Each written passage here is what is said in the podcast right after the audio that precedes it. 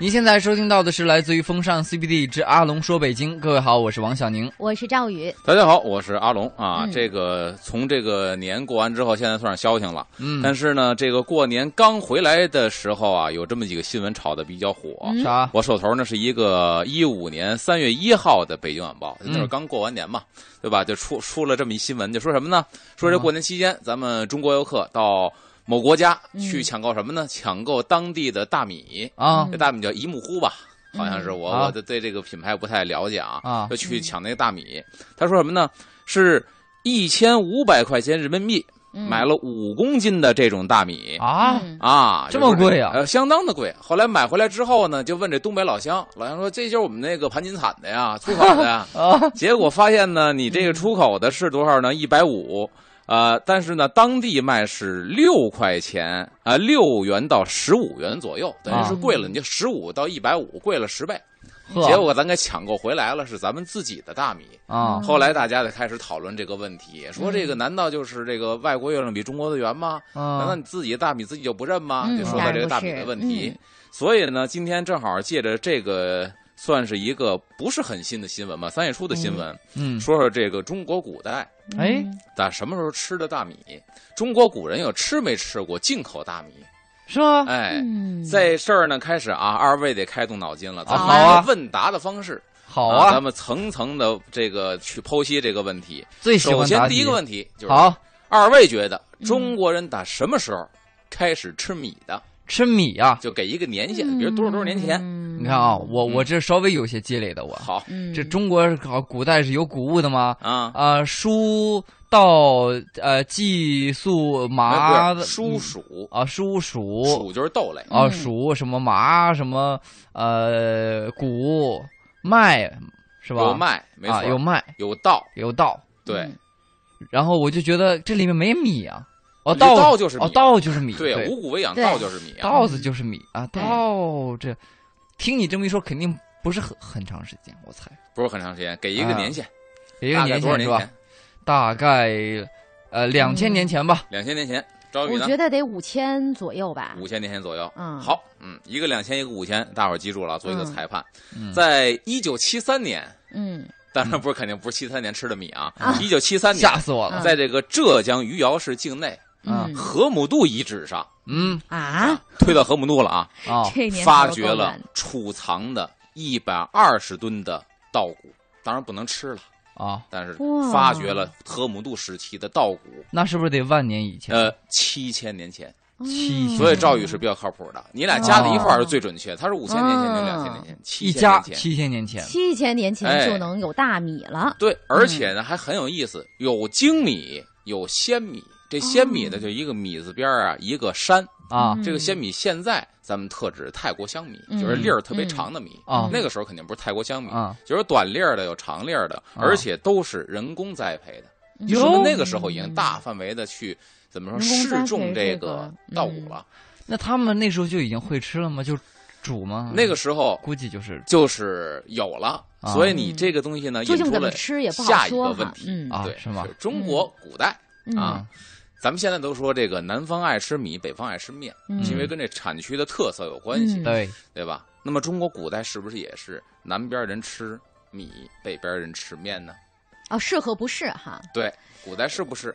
我觉而得不啊这个古是。嗯代，咱们就说，就说到这个发现稻谷的时候，大概五千到七千年，就先秦时期，嗯嗯嗯，是不是这样呢？我觉得不是。我觉得是你觉得是？是啊、嗯因为你刚才说了个地点，浙江余姚。浙对江余姚的话，那在古代那算是南边了南边啊，嗯，南南方了算。对啊，你说古代也是南吃北米方那北吃个地方不适合种水稻啊，嗯它它很有可能就吃面。嗯，哦，我觉得倒不是，它应该这个这个区分有这个区分，应该是不会太久之前，嗯我感觉，好，嗯，嗯那俩还是有相悖的意见哈。嗯好，想介绍正确答案。好古代中原地区也嗯吃米，啊，小宁答错了是吧？啊那，就赵宇答对了。嗯中原地区也哎吃米也吃米啊。嗯，这个追溯到什么时候呢？河南安阳啊嗯殷墟遗址上，那就是纣王当上的这个商朝嘛。嗯那应该是四千多对吧4000多年前四千多年前啊，嗯商代晚期啊，就发掘了这个商代晚期的刀骨的遗存，嗯嗯咱也是考古发现。而且在这个《史记》呢下本纪里边有这样的记载，说令义与树道可重碑师。这个呢，嗯咱解释一下，就是这个令义，义是谁呢？嗯，尧舜禹，舜的女婿是义。嗯哦，顺子女婿是一，那么这个时候夏代呢是谁当政呢？尧舜禹是禹，嗯对吧？禹当政，那么禹呢就让舜的女婿羿就嗯告诉他，你呢给老百姓发一些这个稻谷的种子，嗯让他们种在呢地势比较低洼、水源比较充足的地方，啊是可以养活的。所以呢，从这个史记当中也可以看出来，就那个时候中原地区已经开始。不能说大规模吧，嗯起码已经开始试种水稻了。啊那么这个时候，距离咱们现在大概是五千年左右的时间。是天就哪那时候已经嗯不是说南吃米北吃面，已经这个米发源到中原地区嗯也跟着嗯吃米了。啊嗯，对，而且再说一题外话，其实咱们去，比如说去道观里边的三官殿，嗯对吧？天官赐福啊，水官呐、地官呐、其实这嗯三官、它的由来就是中国的尧舜禹这三位帝王。，嗯哦，三官赐福是尧舜禹那呃，边，天官呢，啊说天官赐福，天官到底谁给你赐福呢？啊是尧。哦嗯地官呢是舜，啊水官呢是禹。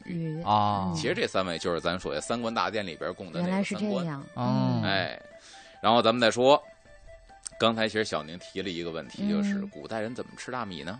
怎么吃啊？对，这就难没道有他选们要项，煮着吃吗？怎么吃呢？嗯怎么吃呢？你看，我我这样哈，我从古代的这个器皿当中分析一下，嗯嗯，最早出现的是鼎，那个时候有有有对鼎什么的，嗯是吧？嗯后来我看古古代那冰箱叫剑，是吧？嗯，它也是什么做好饭了，然后放在里面温着不是温着，是镇着。啊，镇着，对对，是冰箱保鲜的嗯啊，保鲜。那吃饭的话，用那种类似于那种器具的话呢，可能那下面得放点放把柴火吧。哦嗯，哦就烤着吃，对类似于烤老玉米，比那更，早，比青铜时期更早的但是是注意啊，咱不见得是一种做法，嗯，哦，有很多种。煎炒烹炸焖的溜，就不中一种，不见得是一哎种。，我大你胆觉的得猜古人一怎么下，啊它会不会像现在爆米花似的那种吃？爆米花的吃当然，那个嗯器皿砰和那个工具不一定说现在这种，但是也是那种抱着吃。啊，哦，我有时候我不好吃我貌似想起来了，嗯我曾经翻阅古籍的时候哦您估计还是还 是地铁站门口买的古籍呢。就，是是是是是，呃，有讲过，好像类似于就是玉米面那种饼子那种咱说这大米啊，大米啊，对大米也可能弄成饼子那种大米饼子啊，嗯我我我怀疑吃饼子，啊，那嗯怎么做呢？呃，就把它生的方捣法碎，捣碎了以后呢，啊，就捣成米粉，捣成米粉变成那个浆嘛，对吧？把水控干，哦然后那个东西呢就是活吧活吧，然后啪放在那个石头上面一哦烤跟咱放的米皮儿似的，啊，烤的那个陶罐上面下面嗯哦一，搁在石头上去烤，啊，或者是陶罐上面下面加把柴火，就说白了就是烙烙也呗是啊烙饼嗯，哦烙烙然米后饼这个这个，赵宇说是爆，抱着或者烤着吃都嗯行，它不不止一种嘛。好，那咱嗯们就看这个先秦时期的啊，但是咱们只说有记载的好，一个呢跟现代非常的相似，煮着吃煮粥，哦，煮粥都啊没，有哦说对煮粥，这一个煮粥忘了嗯第二一个呢嗯跟现代非常相似，嗯，蒸大杯米饭，所以这么先进啊烙饼啊对烙米浆和这个爆还都没有， 哦，哎，这是有史料记载哦的这，样哎，但是它的嗯蒸饭呢和今天咱们蒸饭是略有不同。嗯啊嗯这个先秦蒸饭呢，是先把这个米下锅煮，嗯哎，就跟熬粥似的煮，嗯煮的半生不熟的时候给捞出来，嗯，捞出来之后呢，就放在这个甑儿里边儿。这个嗯正音念甑哦啊，单音念甑儿，甑它是一种瓦器，啊这种瓦器就底下好多的孔儿。嗯啊这个甑儿现在还哪儿能看到呢？其实赵宇非常方便，就是他们家嗯那边牛街超市啊哦有一个卖年糕的，年糕钱的还是年糕牌呀？哦，我知道，他们家卖甑儿糕，那甑儿糕就是一个大瓦盆上底下好多眼儿，这眼儿是为了通气，往上出蒸汽的。哦那是赠，所以它叫赠糕，是因为拿赠做出来的。嗯但这是一个非常古老的先秦时期就有的一种瓦器，嗯是呵烹饪用具。然后放在赠里边呢，这个时候呢，上底下再加火。嗯那就等于是蒸了，对，这个赠和什么一块儿使呢？一般和这个栗一块儿使。这个栗像什么呢？就是这个融合的融嗯的这个左边儿啊，左边儿嗯啊，像咱们发掘发掘过的，像这个应该手博吧，存着一个叫博举栗，嗯是也商周时期一个青铜器，那个说白了像底下这蒸锅，嗯哦那也是加水的，然啊后底下再加火，把这个字儿呢放在这个口上，让它底下蒸汽往上冒，嗯那不就是类似于说现在的那个钢筋锅上面一个那个带孔的就那个 T 嘛。啊，对，一个 T 所以现在咱们是钢骨 T 嘛，嗯啊对那会儿对就是对这个字儿。啊，说白了，嗯它的其实这个做的方法跟现在差不多，但是它呢步骤不一样。咱现在直接把米淘完之后再上锅蒸，对它是先煮，嗯煮半熟之后捞出来。他们还没有和题目掌握说那个，比如说三三三呃三勺子这个米，嗯然后也一手指节的这个水这个秘密。我我觉得可能它有它的方法，我觉得它有它的道理吧。也许嗯不不见得没掌握这个，嗯其实我也没试验过，嗯不妨呢，咱们家庭主妇爱做饭的可以试试，把米煮半熟之后捞出来，再搁屉上蒸，会不会蒸完之后 跟咱平常的米饭蒸的口感不一样？啊，有可能，嗯也许会，对吧？好而且呢，像这个这个《诗经》里边也有过这种描写，像《诗经》里边有一个迥卓，嗯，他写到西周时期的这个、啊这西个周啊，他说的“迥卓比行了，一笔注资可以分赤，慨替君子民之父母”，嗯就大概什么意思呢？就说白了就是我去远的地方，道边上有那种清清的这个潺这个潺潺的溪水，嗯嗯，我把水舀来之后，把这个水缸装满，然嗯后呢，用这个可以蒸菜、蒸饭。嗯，就说白了，《诗经》里边就已经开始去抒发好当时早蒸饭的那种情景了。好呵，有乐趣。我们看嗯就看时那个间时候的人吧，还是吃大米饭呢。啊对，嗯，看看时间两点十六，我们先稍事休息一下啊，稍事休息，马上再次回到第三个小时的风尚 CBD。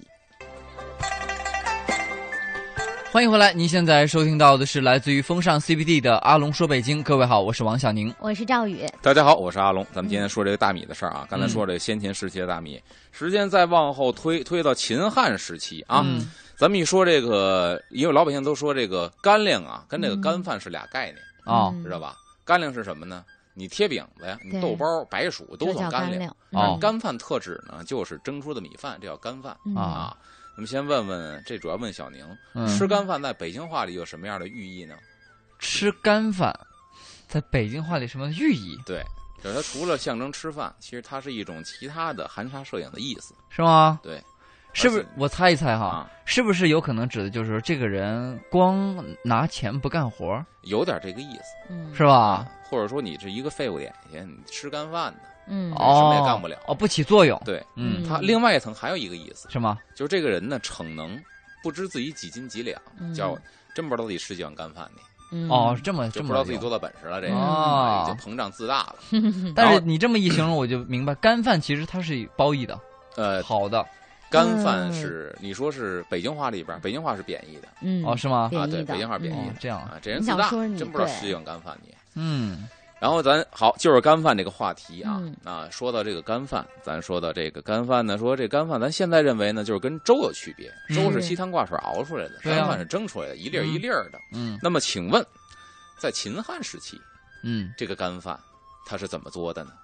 现在干饭是蒸的啊，啊啊，秦汉时期什么什么样的饭能称之为干饭？秦汉时期，什么样的饭能称为干饭？对，是吗？嗯你刚刚不说了吗？说那个就是什么一个赠一蒸不就完了吗？啊，那是我们现在认为的干饭嘛，就是啊嗯蒸饭和熬粥，粥是粥，干饭是干饭。啊秦汉时嗯期，他们认为什么样的饭算干饭？什么饭算干？干饭就是现在我们的粥吧，嗯，对，这这就是他特别稠颠的倒了粥一下嗯特别稠的粥可以叫干饭。啊，这是赵宇的答案，嗯他颠倒了一下这个概念。你呢？我觉得干饭就是那个就是饭坨子嘛，饭坨子，啊，就是比如说像那种就是像那种寿司啊，或者说那种八宝饭啊，就是夸吃往那一盖嗯，一卷一搓哦一一揪一坨，嗯，哦，你要说坨子的话呢，稍微有些接近，嗯真的吗？嗯，饭团子、但是不太准确，嗯，饭卷子，呃，也不太准确。但是一坨这个东西啊，你记住这个词，后边可以用 到，这个很准，这个有些靠谱了啊嗯啊，在东汉的《说文解字》里边用到了一个字叫“贝”，这个“啊贝”呢很复杂，一个米字旁那边很复杂，嗯大家可以查一下这个“贝”，它的意思什么呢？就是干也，就是特别干，啊北京话干不撕裂。啊嗯然后呢，在汉代的《释名·释饮食》这本书里边就写到了说干饭。饭而曝干之也，就是现在咱们管暴晒嘛，古人给叫它嗯曝晾嘛，干了就，说白了，嗯饭蒸完之一后，在大太阳底下再暴晒一遍，嗯这叫干饭。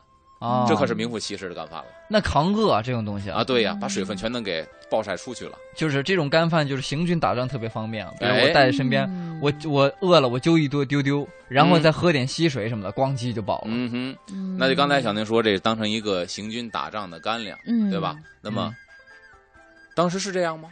真的吗？这真真的吗？真的是行军的干粮吗？来，二位，哦，是不啊是行军的是干粮啊？不是行军的干粮啊？嗯，这又挖坑了呢， 这我才不是。你猜不是？但是刚才你可说是啊。嗯嗯，我现在临时变卦了。那赵宇觉得是不是呢？嗯，行军的，我觉得它可以作为行军打仗的干粮，但同时也可以民用。对，嗯，嗯呃，可以是行军打仗干粮，你不用变卦，真的。哦我本来说出哎来呀了，其实这不是真问题，假我假的问题是，既然是行军打仗的干粮，怎么储备它呢？怎么怎么储携备带哦呢？我猜他就是拿竹筒的，就拿布包起来呗，啊，拿手绢儿或布什么的包起来。啊竹筒子里面就比如说放一坨饭进去，然后隔一个荷叶之类的，嗯再放一坨饭，再隔一个荷叶，这就我一一个竹筒我就是五顿饭。嗯，嗯，但是有一个问题哦，嗯，问题是什么呢？竹筒子南方盛产，北方并不太盛产，嗯哦对哈、所以说当时人呢是用陶罐子放在罐子里边啊儿，其实也是一个容器嘛，啊就是随取随食，啊嗯也是一个即食食品，就跟不现在错咱说这个方便饭，对啊吧？出过这个方便饭， 超市有卖的。对是对其实那个时候中有国就出点了类方便似饭那样的哈，在秦朝的时候。嗯呵，那么这方便饭现在咱们都知道怎么吃嘛，是的，对吧？方便饭它一盒饭，我还真见过，它那盒打开之后呢，嗯把那盖儿翻过来，它底下呢嗯倒上开水，嗯，然后呢嗯把这坐在上头，嗯一会儿那开水一腾它，嗯那饭就可以吃了嗯。但是那个好吃吗？我还真的我我没吃过吃方过便饭，嗯我没吃过，但是咱有咱也不好评价嗯。秦朝的这种方便干饭怎么吃？秦朝的方便干饭啊，对，啊，哼，秦朝秦朝的方便干那个瓦罐嘛是吧？嗯，瓦罐上下面的呃那个先全拿出来，瓦罐呢倒点水，嗯，然后上面放个东西挡一下，嗯然后那个，然后呃烧开了把那水，然后把方便饭放在上面，把嗯盖子一盖，腾一会儿就可以吃了。哦， 也是开水，相当于给它串一下，类似于现在咱们串东西其实小宁刚才是嗯刚才刚才就说出来了，啊。只不过刚才说的是不对的，哎呀，因为这个字儿呢念嗯孙，啊，啊是一个怎么说呢？这个字儿是一个西洋的西，这边一个食品的食，这念孙，就是把干饭扔到汤里边一和吃嗯哦。其实你刚才说了，扔到热水里头，哦，其实就是这个吃法。差一点成功了。哎嗯然后还记得刚才小宁说的这个一坨，嗯对吧啊，？一坨咱说这一嗯坨的问题，这一坨的饭有没有呢？这坨的饭是有的，啊但当时并不光是干饭，是当时嗯把这干饭和豆类放在一块儿蒸完之后做的，哎，啊哦那相当于现在咱豆们儿那饭茄糕似的那种豆儿饭也啊，行，茄糕因为是江米嘛，八宝饭嘛所以，它它爆都团和嘛。在一起。但是咱那是大米，嗯就是精米，嗯然后这一这一坨，嗯这一坨饭。那么这但一是坨饭在当时有一个特殊的名字，嗯而且这个名字呢，在现在是一个流行语，啊，啊，就一个字。就一个字啊，对，我估计很难猜了，我可以揭晓这谜底。对这个字对就对你大概给我们说说现在哪方面的流行语？就是形容一个人嘛，嗯形容一个人丢人丢人了嘛？现嗯不是啊，嗯它肯定它是带米字的嘛，因为它跟粮食有关，它肯定是带米字。哦，诺呃，或者是年，嗯，形容一个丢人人丢人现眼了。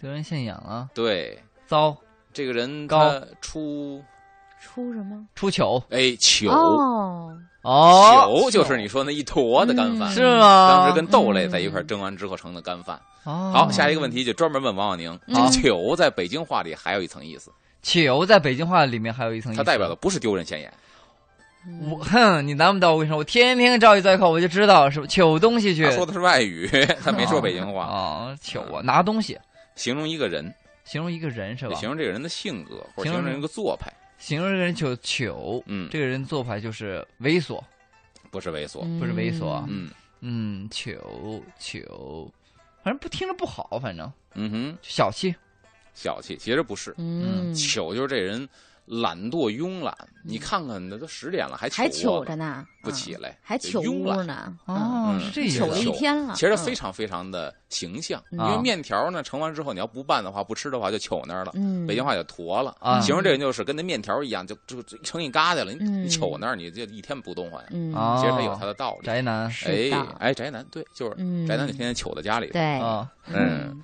然后下边咱们再说下一个问题。其实咱再说这个啊，当时呢，这个在刚才说了这个行军打仗的方便饭，嗯而且呢，当时在内蒙古啊，就发现了这个汉简，就竹简当中就写到了什么呢？凡干饭二十一担八斗，啊然后米币二百一十三担，就说白了，当时就是这种米的制品或者嗯饭，在当时的用量是非常大的嗯，在哦行军打仗的过程当中。然后呢，咱得说，秦汉时期是嗯什么人吃干饭呢？就是说，它是一个有权阶级富人的消费品，还是劳苦大众的一种果腹的食品呢？呃，我认为是嗯劳苦大众，哦，因为有钱人他有嗯器皿，有器皿他就带汤水带菜的，他嗯肯定就他有时间有悠闲，他呃干饭是为了方便。嗯那那下地干活嘛，带带一团干饭就就往地里去了，嗯，是吧？这个有解钱人我要坐在那个席子上什么的，这那的。这个解释倒是很合情合理。赵宇呢？嗯，就按照道理推理的话，应该是这样的，但是我觉得也不一定吧。 你认为是有权有钱阶级贵族吃？，呃对，就是因为在我们的印象当中，按说这种应该是穷苦劳苦大众吃的，因为他们丁饱嘛。嗯对但是反而我觉得在古代的时候，也许是有权有势的人才能享受到的一种服务或者特权。嗯，好，那咱们揭晓答案嗯是什么人吃的呢？秦汉时期就是干饭是不上档次的，啊，耶劳苦大众的劳食苦品大众，而且呢，《后汉书》里边嗯像这个伪西那个那个这个这个《后汉书》里边就写嗯到了，说这个这个消病且饿，出城食糗备，然后糗备，然后会愤而死。就说白了，这个人呢，嗯他是一个这个汉末的一个贵族，一个嗯权贵阶级。哦，有然后权有势，对，出卖了，后来是出卖了自己的亲兄弟，嗯，当上了御史大夫。结果啊后来呢，晚年非常的凄惨，又病，然后呢，出城的时候也因为吃这个干饭，就对这个人格有一定的伤害吧。也加上这人气性比较大，等于是愤懑而死。嗯那《后汉书》里边也写到了，权吃贵阶干级饭是不乐意了。对不太嗯屑于吃这种东西。嗯，哎哦，那劳么苦咱大们众下一时的段再把嗯时间往后推到好魏晋时期，看看好这个大米饭有什么样了，其实魏晋时期是我觉得是个特别有意思的时期啊，那对那时候的那个文人雅士都很比较嚣张啊。很嚣张、很狂放。嗯嗯看看那个时候的人是怎么对待米饭的。我们先稍事休息一下，一会儿回来。欢迎回来，这里是正在为您直播的《风尚 CBD 之阿龙说北京》。各位好，我是王小宁。我是赵宇。大家好，我是阿龙，咱们接着说这个大米的哎，问题啊。咱们要不要看看听众说几条儿，还挺说有什么意思的。啊这个苗子说方便饭可难吃了，加 上。啊，加上 这有人对对对说了因为他火力不够 啊。嗯，嗯，他开水腾的，小敏说以前啊都是蒸饭，捞出来米之后，锅里留少量的米，再熬一会儿就是稀饭。小时候常这么做饭，嗯现在有电饭锅了，就为省时间。以前家家都这样，不信阿龙你回家问问你妈妈。啊，捞饭当时是这 啊样，但是没有电饭锅这一说，而且家生的饭呢，在意大利特别受欢迎。我们去意大利嗯对啊采访的时候，意大利的对每餐全都是配这个美味，全都是家生饭，嗯，当地就吃这个。对，然后咱们接着说这个魏晋南北朝 时期，好，哦这个问题有意思了。魏嗯晋南北朝的时候就已经出现了现在所谓的盖浇饭了，哇、哦，对吗嗯、对，就这有人这么早就出现了，我就信，啊我这回我就就信了是盖饭。盖饭。嗯那那个个既然赵有姐既然有饭了，有菜了，完全可以盖浇饭。你啊拌和盖上就是你的选择不同啊而已。有，啊，有嗯，嗯，这次两个人是一致，嗯而对且啊是，一致的对了。嗯因为哎那个时候，我为什么说所谓的盖浇饭呢？跟现在有所不同。嗯对，肯定没有什么咖喱牛肉啊，啊对，。没有，他就是把这个蔬菜呢嗯给切吧切吧，跟米搁一块儿，搁锅里一块儿蒸，嗯，就是把菜和饭搁在一块儿蒸，嗯蒸熟了吃。因为那会儿呢又变了，这个时候呢这米饭成了贵族阶级喜欢的东西了，嗯嗯老百姓反倒吃不上了。因为其实从秦朝到这个魏晋呢，嗯，这个稻的产量都不是很多。嗯所以当时为了能够充饥呢，就是说节约点这个主食，就把这个菜跟饭搁在一块儿去蒸去。嗯而且当时还有一个很有意思的是什么呢？就是这个米不好，怎么能变得好？咱现在说啊有的这个不良商家这么去做，但那会儿呢是为了呃自己做这个饭，让这不好的米做的好点儿呢，自己看着心情愉悦。嗯这个方法当时有没有呢？有，方法肯定有，具体怎么弄得想一想。嗯我知道，你知道，我知道，来说说往那个米里面掺点别的东西。哦。其实它是不掺的，这个在《齐民要术》里边还真是写了，写到了这么一个这个方法。嗯，大家可以也可以试试。他说什么呢？就翻译成白话文就是，甭管冬天夏天，嗯嗯先拿这个温热的水，温热的水大概得五十多度啊，嗯温热的水，然后来浸泡这个米，大概泡四十分钟，嗯然后再用手搓，然后水凉了之后呢，把这水倒掉，嗯再用这个冷水呢再淘一遍这个米，再搓一遍，直到这个米发白为止。然后这么淘出来的米去蒸饭，色泽就非常的洁白了。哦嗯，这是《齐民要术》记载的，就是那种颗粒不是很饱满，发赤，就是发嗯红的那种。嗯那你等于给它泡发了，啊，就是说拿这个哦发红的米用这种方法能给它蒸白了等于用这个热胀冷缩的原理给它去了一层壳儿。所以咱们不知道可行不可行，大家可以试一回去试。嗯可以试。不过现在我们想买特次的米也不是很好买啊。然后下边咱再说，到了宋朝的时候，嗯这个问题是宋朝的时候，中国就开始有了有史记载的第一批进口大米了，对吗？对，宋朝，我想想看啊，嗯啊、郑和有有郑和就应该有了，我相信郑和。啊，你说宋朝就有了。对，啊，好，那咱们看一看啊，嗯在这个宋代呢，真宗当政的时候啊，嗯说这个宋代僧人叫文莹，他写了一个《香山野录》，里边有这么几句话，叫“真宗深念稼穑”，就说白了，他非常的关心这个农耕。嗯闻占城稻耐旱，这个占城是哪儿呢？就越南地区。嗯嗯说那儿产的这个稻子呀，非常耐旱。西天绿豆子多而粒儿大，那是另外一个地方。而遣使以真货求其种，就派大使用我们珍贵的东西去越南去求什么呢？稻谷的嗯种子。子啊嗯占城得种二十担，到越南收购来了这个种子二十担，至今嗯在处播之。那么说白了，有史记载的就是我们第一批进口的是越南大米，在北宋的时候啊就已经引进了。嗯有嗯哎啦呀所以，这个回答正确，耶、哎，而且当时宋真宗呢，还是在皇宫内院自己还亲自种植了这么一片地，嚯，连皇帝都会种地哎，哎啊！他自己也试着种了一下，嗯在皇宫里边。呵但是第一批产的大米呢，皇上就是连带自己再赏给大臣们一块儿去 品尝。嗯这当时这个能吃这饭也待挺遇太重要高了，的皇上给种的。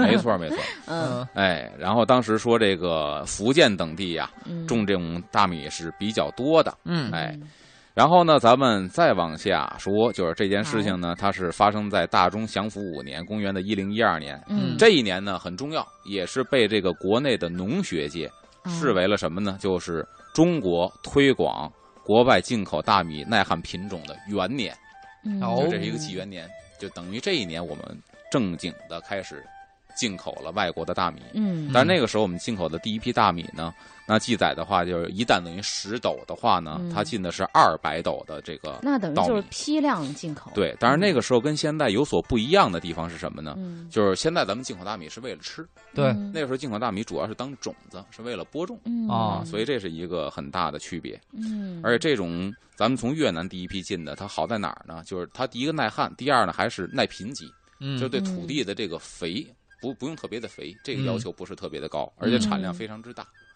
所以这是它进口稻米的一个考量。嗯好，咱们接着往下去考，时间又推到了清朝嗯啊，这个问题就有意思了。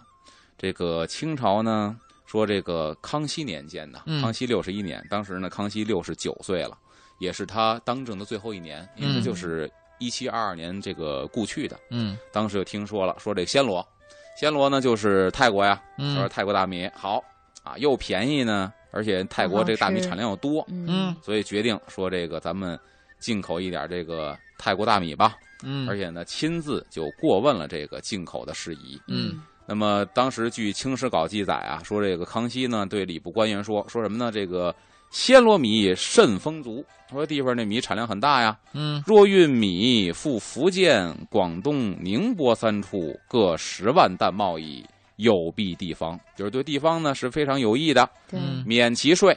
咱那会儿呢，进口大米，咱关税都不要了。嗯然后呢，这个礼部官员呢，就和这个暹罗国，就是泰国的使臣就就商定了，说年运三十万担，每年哇运进三十万担泰国大米，不少，等于这是中国有史料记载的批量进口的这个大米最早的记录。哦，嗯那么咱这问题要来了，好说，当时既然已经进口大米了，那么是不是中国第一个吃上泰国香米的皇上就是康熙皇帝呢？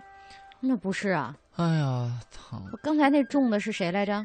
但那不是泰国香米，那越南啊战场米嗯。我说泰国香米第因为一个吃的中国皇帝是不是泰国香米第一个吃的中国皇帝，是不是我康熙皇帝呢？我猜不是，因为那个时候是批量进口，也许之前就已经单门的哈给皇宫进口过这样的嗯，小量的、少量的精米，嗯，早就有在这个之前尝过鲜儿的人了。哦，我还是相信郑和，郑和下西洋、 下南洋、下不管往哪儿哪个方向去，他肯定就带回来的米已经吃过了。嗯，嗯，行，时间到了，你们嗯，俩可以再考虑考虑。下一时段回来之后揭晓好正确答案。好的。欢迎回来，这里是正在为您直播的风尚 CBD 之阿龙说北京。各位好，我是王小宁。我是赵宇，大家好，我是阿龙。接着嗯说，刚才说这个康熙皇帝允许了从泰国大大规模的进口大米，那他是是不是第一个吃泰国香米的皇上呢？呃是不是？那赵宇说不是，嗯呃，王永宁说是啊，我啊说，你说是还是不是来着？我说不是都不是。嗯，啊，对了，二位说的都对了，不是。嗯早就有在他之前的皇上尝过鲜嗯儿其实不是在他之前， 啊是在他之后，呀，因为康熙皇上说他亲自督办这个事情是康熙六十一年，但咱知嗯道康熙也是故去于六十康熙六十一年，是哦，所以说这那就便宜雍正了啊、对，就是还没还没开始促促成呢，就他已经过世嗯了。啊后来雍正当政之后呢，雍正二年（一七二四年），第一批的泰国香米才从泰国运到了广东，嗯啊然后呢，同时还向中国供奉了稻种和这个果树苗。嗯嗯这时候康熙过世了，所以呢，雍正下令呢，说这广东按照当时的这个市场价迅速销售这批泰国大米，而且是一律免税的。所以呢，皇宫里的皇上，呃，四郎跟嬛嬛是第一个吃这个狼跟黄泰国香米的。民间哎真呢，的就是广东老百姓，嗯是中国老百姓里第一批吃上泰国香米的。到现在为止，阿龙你知道吗？就是广东人民做饭啊，他啊们都非常讲究说，啊要吃泰国香米哦，啊，那个猫牙米那种，就对长对长的对，特那别种，长粒儿的，嗯，很香。对。嗯，而且呢，当时这个米价很有意思，因为清朝按官价来说呢，嗯清朝是一担要七八钱银子，就是嗯咱们这儿的大米。嗯然后呢，泰国香米呢，现在特别贵啊，好像超市卖的贵吧？嗯，嗯分三六九等也对嗯，但是比咱们这米好像受人要待要贵嗯见。但是殊不知啊，在清朝的时候，泰国香米一担是两三钱银子，啊，嗯比咱中国大米便宜一半太儿还实拐惠弯了，儿。到穿越回去多多运几担回来为什么给我呢妈？ 那会儿就是泰国产量太大了，康熙不是说吗嗯？肾丰足啊，而且那个时候哦太大了产量大吧，销路没有现在大。你看嗯现在全世界人民就有很多地儿都开始吃这个泰国香米，由中国一个地儿就不老少呢，对吧？对呀、嗯所以当时康熙皇帝是澎湖、金夏、福建、广东千界近海啊。对，啊，如果不是这个政策的话，当地老百姓也是可以自给自足的，哎，嗯所以他大量的进口这些大米。嗯，那边产的多，所以你看，估计现要在清朝开一泰餐馆吃的，应该不会比这个沙县小吃贵。哎，就是物美价廉， 对对，然后呢，还有一个就嗯是说，当时鼓励这个商人贩卖这个外国大米嗯来进国内，也鼓励呢这个咱们国人去那儿进口大米，嗯，而且有鼓励政策啊。这个对嗯不对？就是说，你是一个商人，从外国进口大米，如果进口的这个数够了，并且呢嗯运往了需要的地区，是可以拿这个官儿换你这个大米的。啊，那个时候如果进口的好，量足，然后质量又好的话，可以给我封官。能吗？嗯，大家想一想啊，因为雍正皇帝是一个特别重视人才的皇帝，也特别重嗯视科考，当时会不会出现这种状况？不能，因为雍正皇帝特别严厉，据说嗯特狠，算上不官吗？能很不能。他只是他只是就是说你是商人，你不是引进有功啊。你如果是你一开始你是引进种子呀，鼓励地方居民来去种植啊，这可能能封个官儿。你只是做买卖的，我估计够呛。我觉得应该是国家会奖励他钱，奖励钱是吧？嗯不给官儿，给嗯钱，那么额外再奖励，不但不要税，我还给你钱。哦。嗯，其实这个当时我看到之后嗯也是一惊，为什么呢？作为这么严厉重视科考的雍正皇帝，他真的给嗯竟然官儿，拿乌纱帽换大米哇，啊！比如说，他说这个福建当时呢，嗯如果在福建你前往这个暹罗，就是泰国嗯或者占城越南这些国家去运大米回国，嗯得指定的政府指定的，你得接济什么呢？张泉二府，就是漳州、泉州，嗯你得接济这两个地方的嗯穷苦的百姓。嗯然后呢，第一是像赵宇说的，奖励优厚，嗯是肯定给你钱的，嗯并且呢还要给你官儿，他还有标注什么呢？进口大米在一千到两千担的，你去接近那俩地儿的嗯什么呢？生煎给予立木之嫌。这生煎是什么？当然了啊，就是说它有一个前提条件，嗯你必须是国子监的学生，你大字儿不识的商人是不行的。哦，就是你呢，嗯已经这个在国子监，说白了，现在你上过学，你没去走仕途，嗯就说白了，你大学毕业没考公务员你儿，嗯还得有一定基在础。这种情况下，嗯我可以封你一公务员儿。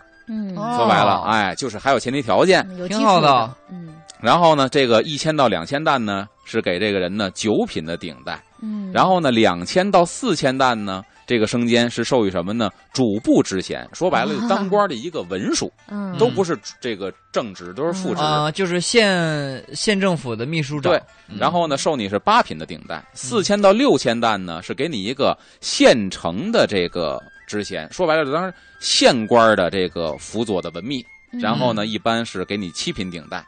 如果你进口了六千到一万 担，你获得了什么呢？州判之衔，嗯就是知州的文秘。哎呦，市长了，其实说白了，什么都是给你一个文秘的职衔。嗯哦，哎全哦全是辅助的，对，说白了，你没有一个大权，你虽然有顶戴，但是你没有实权，嗯那全也都是不副职错文了秘。呀，关键你干什么了？你不就是进口点大米吗？ 哎，所以说当时在这嗯种朝廷的鼓励之下呀，中国人吃进口大米，尤其是泰泰国香米，在清朝嗯，南方就已经非常之普遍了。当然，小宁也说了，应现该在哎是也是对吧？对，嗯其实说到这个米呢，呃，一种泰国香米，还有一种呢就是精米。精米说白了就是咱嗯们现在蒸饭用的这个北方用的这个米。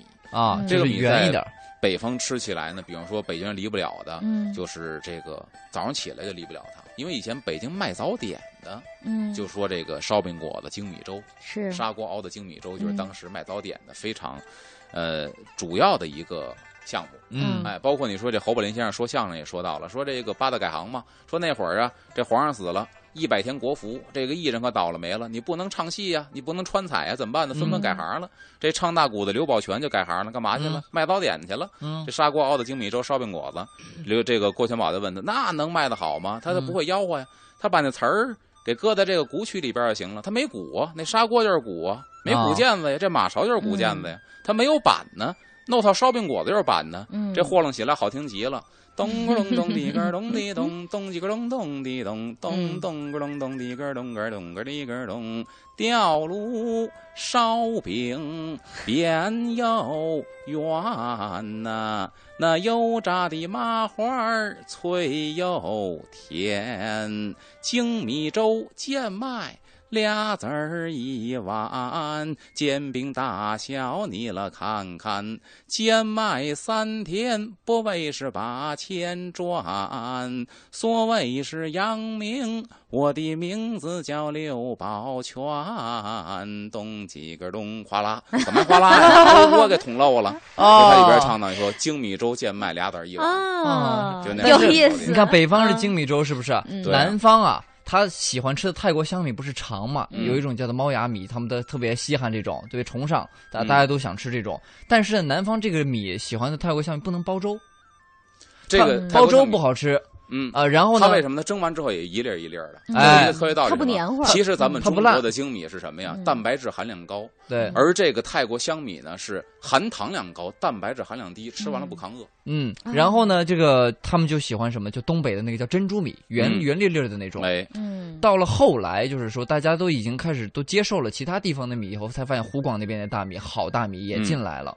是这么一个情况。嗯，有意思。今天也是听阿龙给我们追溯到古代哈，嗯看古代人的那些粮食，有意思。对，进口大米。哎，，进口大米，时间走到两点五十五了，看看今天时间就是这样了，也结束三个小时的风尚 CBD。对，一会儿欢迎呢这个卫东和小宁给大家带来的漫步新街口啊，我们一会儿再见啦，好拜拜拜